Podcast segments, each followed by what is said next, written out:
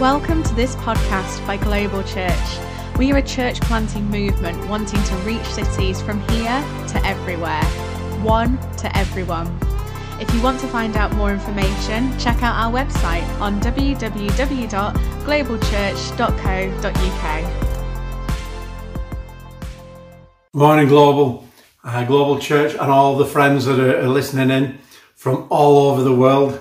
Global is going global. It's great. So we're going to continue from last week. If you wasn't here last week, we've been looking at relationships and how they are key for anything that we do in life.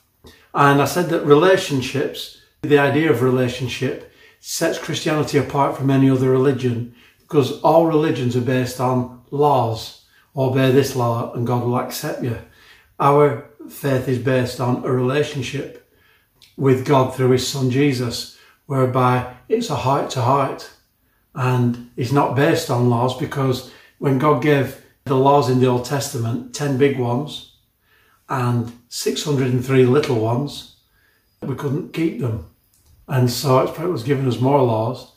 But God set the laws out for us to be able to see two things: His perfection and our fallen state, our imperfection. And so when you try to keep God's laws, you realise you can keep them for a while, but then you fail, and then you realise you need a saviour. That's the point. And so Jesus Christ comes and he fulfills the whole law. And he says, if you believe in me, it's like you've kept the law all your life, even though you haven't. But it's like you've kept the law all your life, and all my goodness is like signed off for you. You can have it for free. It's amazing.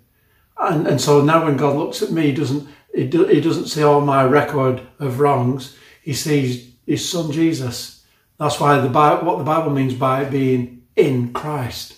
I'm now in Christ Jesus, or a Christ one. I'm one of Christ's, and I didn't do anything good to get it. And that's the beauty of Christianity. It's a relationship. When you get to know Jesus, you get to know life. He's not about laws. He's about a power to change. He's about fresh vision. He's about life emerging from within and growing into a bigger life. Is. So anyway, I'm getting off my topic, because I get on my favourite topic, and that is Jesus. He is the best. So we're looking at relationships, and Jesus talked about relationships, and he said, even when you're offering your gift to God at the altar, in the Old Testament, they had an altar where they would bring an offering to God. And he said, even when you're doing something as sacred as that, he said, what's more sacred, or just as equal, is that you put your gift down and you go and sort your problem out with a brother, someone who has a problem with you. You might not have a problem with them, but God wants us to get on with people. He wants us to be right with people and real with people. And so, even though Jesus is showing us, go and sort your issues out, and then come back and offer your gift to God. Don't not offer it, because it's important to do that. But he said, all the time Jesus is teaching a vertical relationship and the horizontal relationship. When asked what is the greatest commandment, Jesus said, to love the Lord your God with all your heart, soul, mind and strength, and to love your neighbour as you love yourself. Vertical, love the Lord your God. Horizontal, and love your neighbour as yourself. And Christianity, following Christ, is about love. It's essentially love. And it's not the sentimental type, it's not the sexy type, it's the serving type.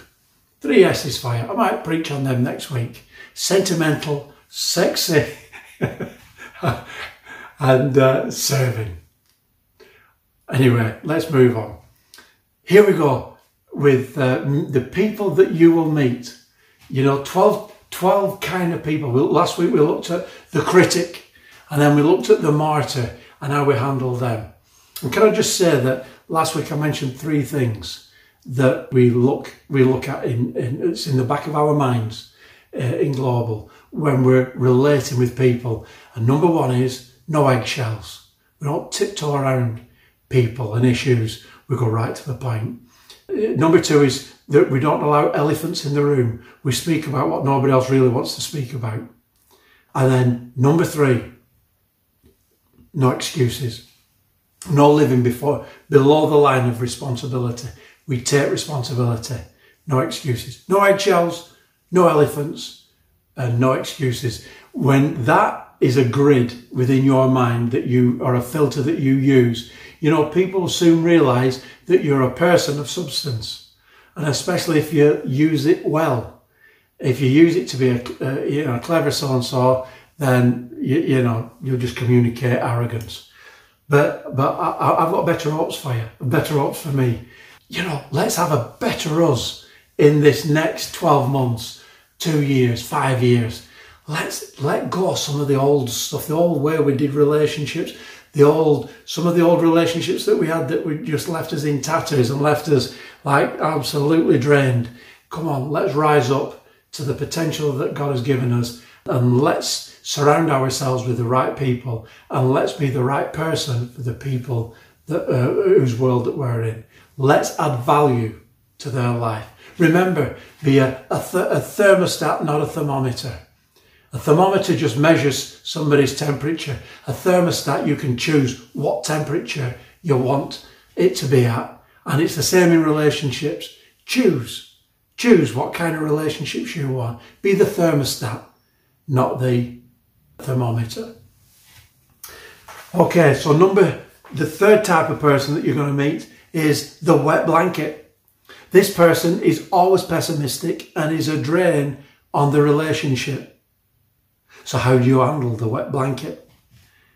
Be honest with them. Don't expect them to change as long as they offer excuses, and they will offer excuses. And so whilst they're offering those excuses, you know that they're not going to change. When you're dealing with addiction, well, people are offering excuses, you know, they're not going to change. They're not serious yet. They haven't hit rock bottom enough yet to say, I am fed up of my addiction. I am fed up of my excuses. I am fed up with myself. And that's a great place to be, because at that point, faith is birthed for a new future.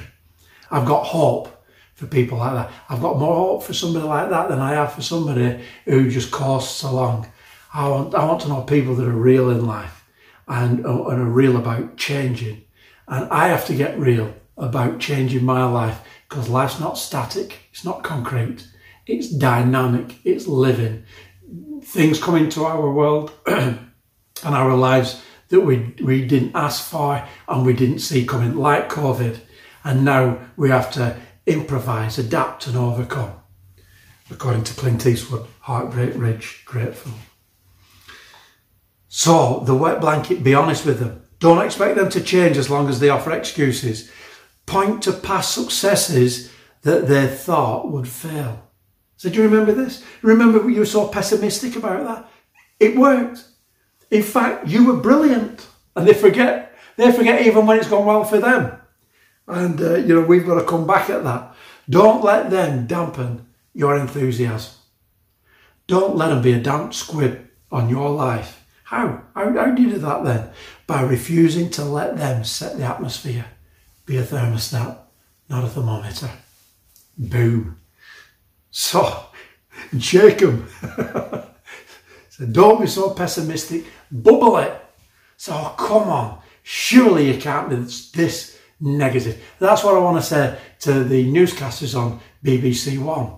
I wanted it all the way through the Brexit, all the way through the COVID. They are the most negative, pessimistic people, all under the guise of being real. And they have caused such depression on our nation. Do you know what? They've kept their jobs. Many people have lost their jobs. And, you know, their reporting has been so negative. When Boris and his team have tried to be positive, we're going to catch him out on this. And times when Boris is using the skill of inspiring people, and they come right through with hard-headed, well, this is that and that's this. And they turn his inspiration into wishful thinking and negativity, and they are pessimistic. Be careful who you listen to. I can't listen to them guys for too long. And I'm not being party political. I just know what a wet blanket looks like and how pessimistic they are. But they did keep the jobs. Number 4, steamroller. That kind of a person. Who's ever been a steamroller?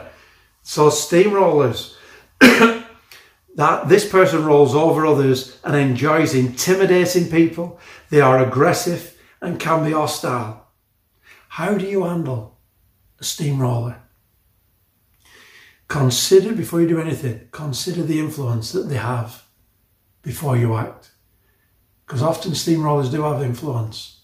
And so you've got to consider before you begin to engage, begin to realise what influence they have. In other words, before you chuck a stone in the pond, anticipate the ripples.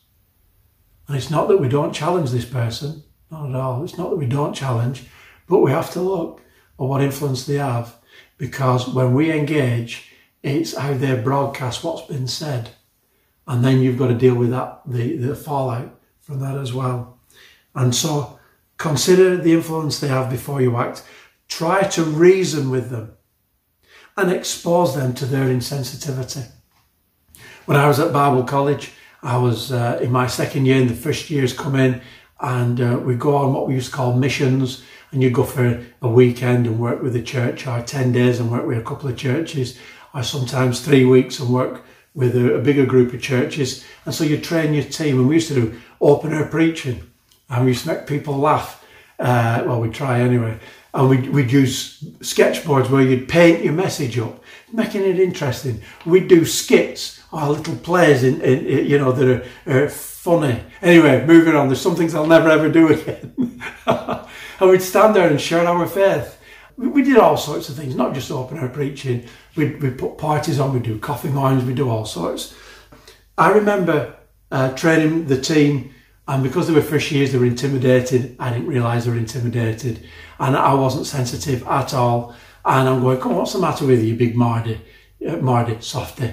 It's like, yeah, if you don't want to be here, just go, you know, go to your room. And I was just cold and blunt, and let's get this thing done. And when people were saying, I can't do it, I'm not an actor. Well, you need to learn. And I steamrolled these people. So then the Old Testament lecturer came to see me, and she was a great woman. She came off a farm, and she was straight talking, but she was wise. She didn't say a lot, but when she did, it meant a lot. Not to self. Anyway, she came to see me and she goes, have the team spoken to you about the problem? And I said, no, what's the problem? She said, you are. And she gave me some feedback. Feedback is the food of champions. And so she gave me feedback, and I'll remember it to this day. But you know what? It changed me. And I appreciated her honesty. I didn't appreciate it at the time. It was a shock to the system. But I appreciated it, and I learnt from it, and I changed. Not everybody's going to be like that, but I'm just saying, try to reason with them and expose them to their insensitivity. Identify the issue that they are pushing for, or the issue that they're against. Identify the issue, and then take a stand when it is clearly an obvious right or wrong issue. When someone is steamrolling somebody, or something, or somebody, you know, find out the issues. And if it's a right and wrong issue, get behind it if it's right, but if it's wrong, you need to speak up. That steamroller needs to know they're not going to roll all over you. Or if they do, Chumbawamba song kicks in. I get knocked down, but I get up again. So that's the steamroller. Number 5, the rubbish collector. This person surrounds himself or herself with negative people. They gossip and spread rumours that poison. How do you handle the rubbish collector, the garbage collector? Confront them with people about whom they're talking. Confront them with the people that they're talking about. Remind them that there's a right way and a wrong way to treat people. Remind them. They still might not know what the right way or wrong way, but you're about to enlighten them. Allow exposure to destroy their credibility. Can I caveat this? I would go into a gossip and speak to them privately and say, any more of this? And the person that you're talking about, and sometimes I've said this, that's my friend you're talking about. And after this conversation, I'm going to go straight to them and let them know what you're saying. But I'm letting you know that I'm going to go and tell them so that you can be ready, because you're bang out of order, right? Or another way, they might not be that close to me, but it's still not right. And it comes into your world. Now, I don't go looking for causes. I don't go looking for things. And I check whether I'm supposed to take this one on or not. But you know, so often you can nip it in the bud by saying, that's gossip. That's not good.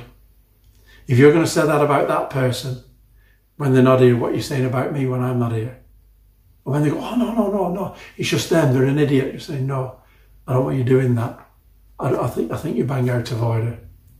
And if I hear that again, I will go and tell them. I'll bring them to you, and then you can tell them to their face. And we're not easy people to believe, to be around. You know, Christians, so often people think that we're just a pushover, and it's not. We're just kind. There is a scripture in Romans chapter 12 that says, as far as it is with you, live at peace with all men. And that is our aim. That's what we try to do. Even through Nero and the Roman leadership was killing, murdering Christians. One general looked at these Christians and he says, I don't get it. There's so many more of you than there are of us. Why don't you take up arms? And the Christian leader turned around and said to him, because our God says to us, as long as it is with you, as far as it is with you, live at peace with all men. And we serve him. It blew the guy away. And it's not that we can't do tough stuff, but, you know, we're looking for peace. It's not peace at any price, but with these situations, we are tough. And where people are, they're not that tough. People are so flimsy, and they go along with the crowd, even though they don't agree. Whereas we will turn around and just say, you bang out of order. You're hurting somebody's character there. You know, the Bible says don't murder. And, you know, most of us have never murdered anybody, but we've murdered many with our tongue. We've murdered their character. We've assassinated them. So that's why it's important. Expose them to the leaders. If they're not listening, that is, expose them to the leaders. Expose them to the people around them, just saying, you're a gossip. That brings things perspective into focus, I should say, very quickly. Number 6, the control freak. This person is unable to let go and trust God or people. They have to be in control, the control freak. And I know you're all thinking about somebody, but you know what? We are all control freaks. Being in control and wanting control is how we're hardwired. That's not wrong. It's the freaky bit that's wrong. Because if I'm not in control, I hope whoever else is that I'm going to let go of control to, I hope they're competent enough to be in control. Because if they're not, I'm going to take control. That's normal. That's right. That's good. But being a control freak, where every step of the way you have to be in control, there's something wrong. Because there are talented people out there. There are great leaders out there. There are better leaders than you and me out there. There are people that have got insight that we don't have. God doesn't put all his eggs in one basket. And God will often use people to bring wisdom to you that you didn't rate. And he does that to stop you from measuring people the way you measure them. And to actually say, God can use that person just like he can use you. Just saying. So the control freak, how do we handle them? Don't give them highly visible positions of authority. We do this in church too often. In fact, sometimes we promote people in church because we think this will do them good. No, don't do. You don't promote people in the hope that it's going to benefit them and they'll become this better person. They have to prove that they're better before you promote them. So we have to be careful. Remind people that there's more than one way to skin a rabbit. Remind a control freak, that's your way of doing it. You know, there's many ways that we could do this. You know, different ways are valid. Communicate that control is a myth. No human is ever really in control of the whole of life. No human is. So, yeah, it's a myth. And we've got to learn. People have got to learn to trust. And you and I have got to learn to trust. And it's not easy. How do you do it? Just by doing it. Just by trusting. And it drives you nuts, the control freak. Then you will be off the scale.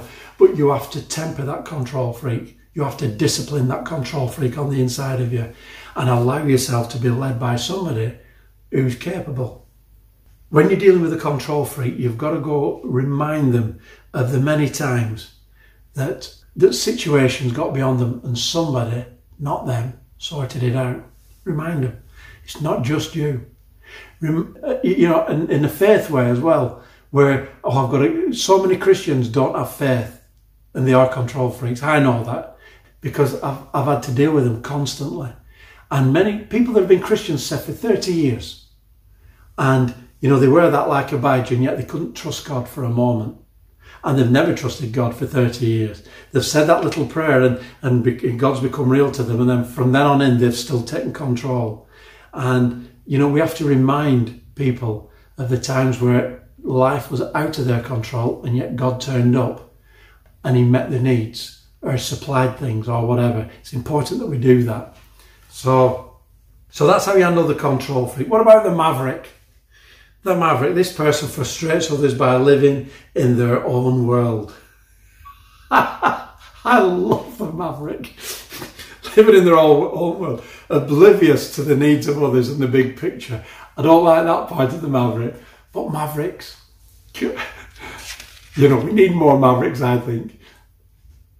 And you don't fit the mold. That's why, you know, we know that the maverick, they don't go down the tried and tested routes. They just think, oh, I think we could do it this way, or that way, or that way.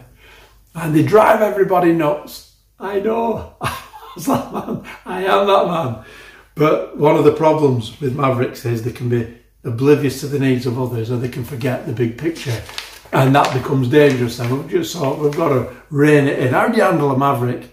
So don't evaluate your leadership by the maverick's response. Remember, a maverick so often is unmovable. To change their mind is like an incredible thing.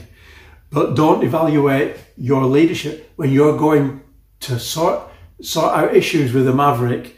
You know, you are mad if you think they're going to agree with you like that. But with a maverick, don't put them into a team ministry position or a team position within your business, because they'll not train people the way you've trained them, and that's a problem. Because there has to be some organisational alignment. There has to be something that is of you as the leader. You can't just, a maverick will say, I don't know what Dave said, but I think we can do this. So don't put them in a leadership position in a team, or don't put them into a team, because they'll soon assume position of leadership. Don't give them a leadership role until, listen to this, until they can see beyond themselves. Until they can see beyond themselves. I think Churchill was a maverick. Mavericks can be amazing people, but you have to try them and test them. And they have to come to some things, some awarenesses within themselves, otherwise they're dangerous. So another thing, how do you handle the maverick? Discover what motivates them and encourage them to see the bigger picture, not just their performance in it. Encourage them to see the bigger picture and the implications for others. Number 8, the backstabber. This person is irrepressibly two-faced and hypocritical. His or her message changes with the crowd. That's so frustrating. How do you handle a backstabber? Meet with them and communicate that, you know what, I want to trust you, but the way that I see you operate, I can't trust you. And gently confront them with specific examples of hypocrisy. Why do I say gentle? Because anger, you know, as I was saying last week, flesh gives birth to flesh. And we need wisdom, because otherwise you come at them angry and saying, you're an hypocrite, you're this, that and the other. They come back at you, nobody learns anything. But if you can come gentle, even in Proverbs, in the Old Testament, it says, a soft answer or a gentle answer turns away wrath or anger. And we've got to learn these interpersonal skills, these softer skills. And with somebody like a backstabber, gently confront them with specific examples of their hypocrisy. Involve others who have experienced their two-faced ways for concrete evidence. You know, remember, you're not in court of law, but But it's just saying, there's a few of us are thinking like this, but we want to help you. We want you to be part of us. You know, we think you're a great guy, but there are some things that need ironing out. And who hasn't gossiped? Who hasn't been an hypocrite? Yes, we've all been it. But you know what? You've got the badge. And you know, if they'll receive it from you, you know, this could be good. And don't give them any authority until you see them change their ways. Because these people damage people. So you, even if they're your friend and they're a hopeless gossip, you're just saying, you cannot be here. You cannot be near me. I cannot give you influence until you change. Number 9, the cold shoulder. This person disengages and avoids contact. How do you handle the cold shoulder person? Don't reward childish behaviour by running after them each time they distance themselves. Remember, we don't negotiate with terrorists. I teach this when I'm teaching about bringing kids up. Don't negotiate with terrorists. Don't reward childish behaviour by running after them. Do meet with them and ask if you've done something to hurt them. What have I done wrong? What is the matter with you? We were okay last week, and then for some reason you did this, and I know you're freezing me out. What have I done? I don't know what I've done. I'm not a mind reader. Dig deep to discover the real issues that cause them to avoid you. Don't endorse them or their bad behaviour. Don't endorse them. And I've watched people who have got the cold shoulder off to a fine art, and I've seen people promote them. I've seen people say all sorts of lovely things about them that they didn't mean, but they're trying to like defrost them. Don't do that. Keep them out in the cold until they're ready, because they won't listen until they're ready. And you can try, you know, try and find out if you've done something wrong and stuff like that, but ultimately they've got to change. They've got to defrost, and then we've got to help them. How did you defrost? How did you come to it? You know, because we need to help you next time, because there will be a next time until you break this thing and get over it. Okay, I'm running out of time, so I'm going to go through these. The volcano. This person builds steam and often erupts. They are explosive, unpredictable, and unapproachable. The volcano. How do you handle the volcano? Remove them from the crowd. Remain calm and ask them to sit down. You de-escalate them. Ask them to repeat details, to be clear on issues. Remove hearsay and exaggeration, because when somebody's angry and they've got a full head of steam, you know, they're and this and that, it's not true. So much of it is just not true. In fact, very little of it is true. It's all about exaggeration, hearsay, or here's the one, feelings. Give a soft, clear answer, and then hold them accountable. Once you've de-escalated, hold them accountable and saying you can't go off at the deep end every time you're not happy with something. So next time, come and see me. Next time, go and see your leader. Next time, give them clear, soft answers, soft, clear answers. You don't meet aggression with aggression. Hold them accountable. Why? Because you're wanting to help them change. You want them to be part of the team. You don't want another wasted human being that's talented, but the character is nowhere. Your gifting can take you to the moon, but your character will keep you there. And lack of character, you know, God can promote you, and your lack of character will demote you. Number 11, the sponge. This person is constantly in need, but gives nothing back. They use people. How do you handle the sponge? SpongeBob. How do you handle the sponge? Set limitations on your ability to help. Don't let them manipulate you or the situation, because they will, and often with tears. Require of them responsibility. Challenge them that maturity means giving and receiving. And, you know, sometimes you can go to a party and they've not brought anything. And that kind of parent, you've got to go and just say, mate, this is, you're out of order. This is not necessarily at the party, but you can at another time. But you can just say, you're bang out of order with that. Don't feel obligated or guilty by their demands. Don't. Well, I've nobody else to turn to. So, well, that's tough. You've created that. You see, if you're in trouble, you've got a lot of people that you can turn to.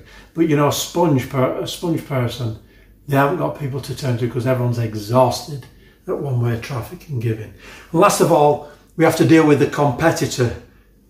This person keeps score on everything. It's so draining, is this?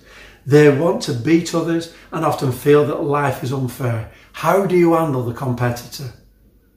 Well, you remind them that their role, and especially if they're a Christian, but their role is to complete others, not to compete with others. Our role in life is not to compete with others, but to complete them, add value to them. Inform them of others who have lost more than they have. Because often people are competitive because they've lost and they're trying to get on in life. You know, there's people that have lost an awful lot more but don't behave like this. Victory doesn't come to the strong or the swift, the Bible says. But, you know, we allow God to give us victory. We treat people well.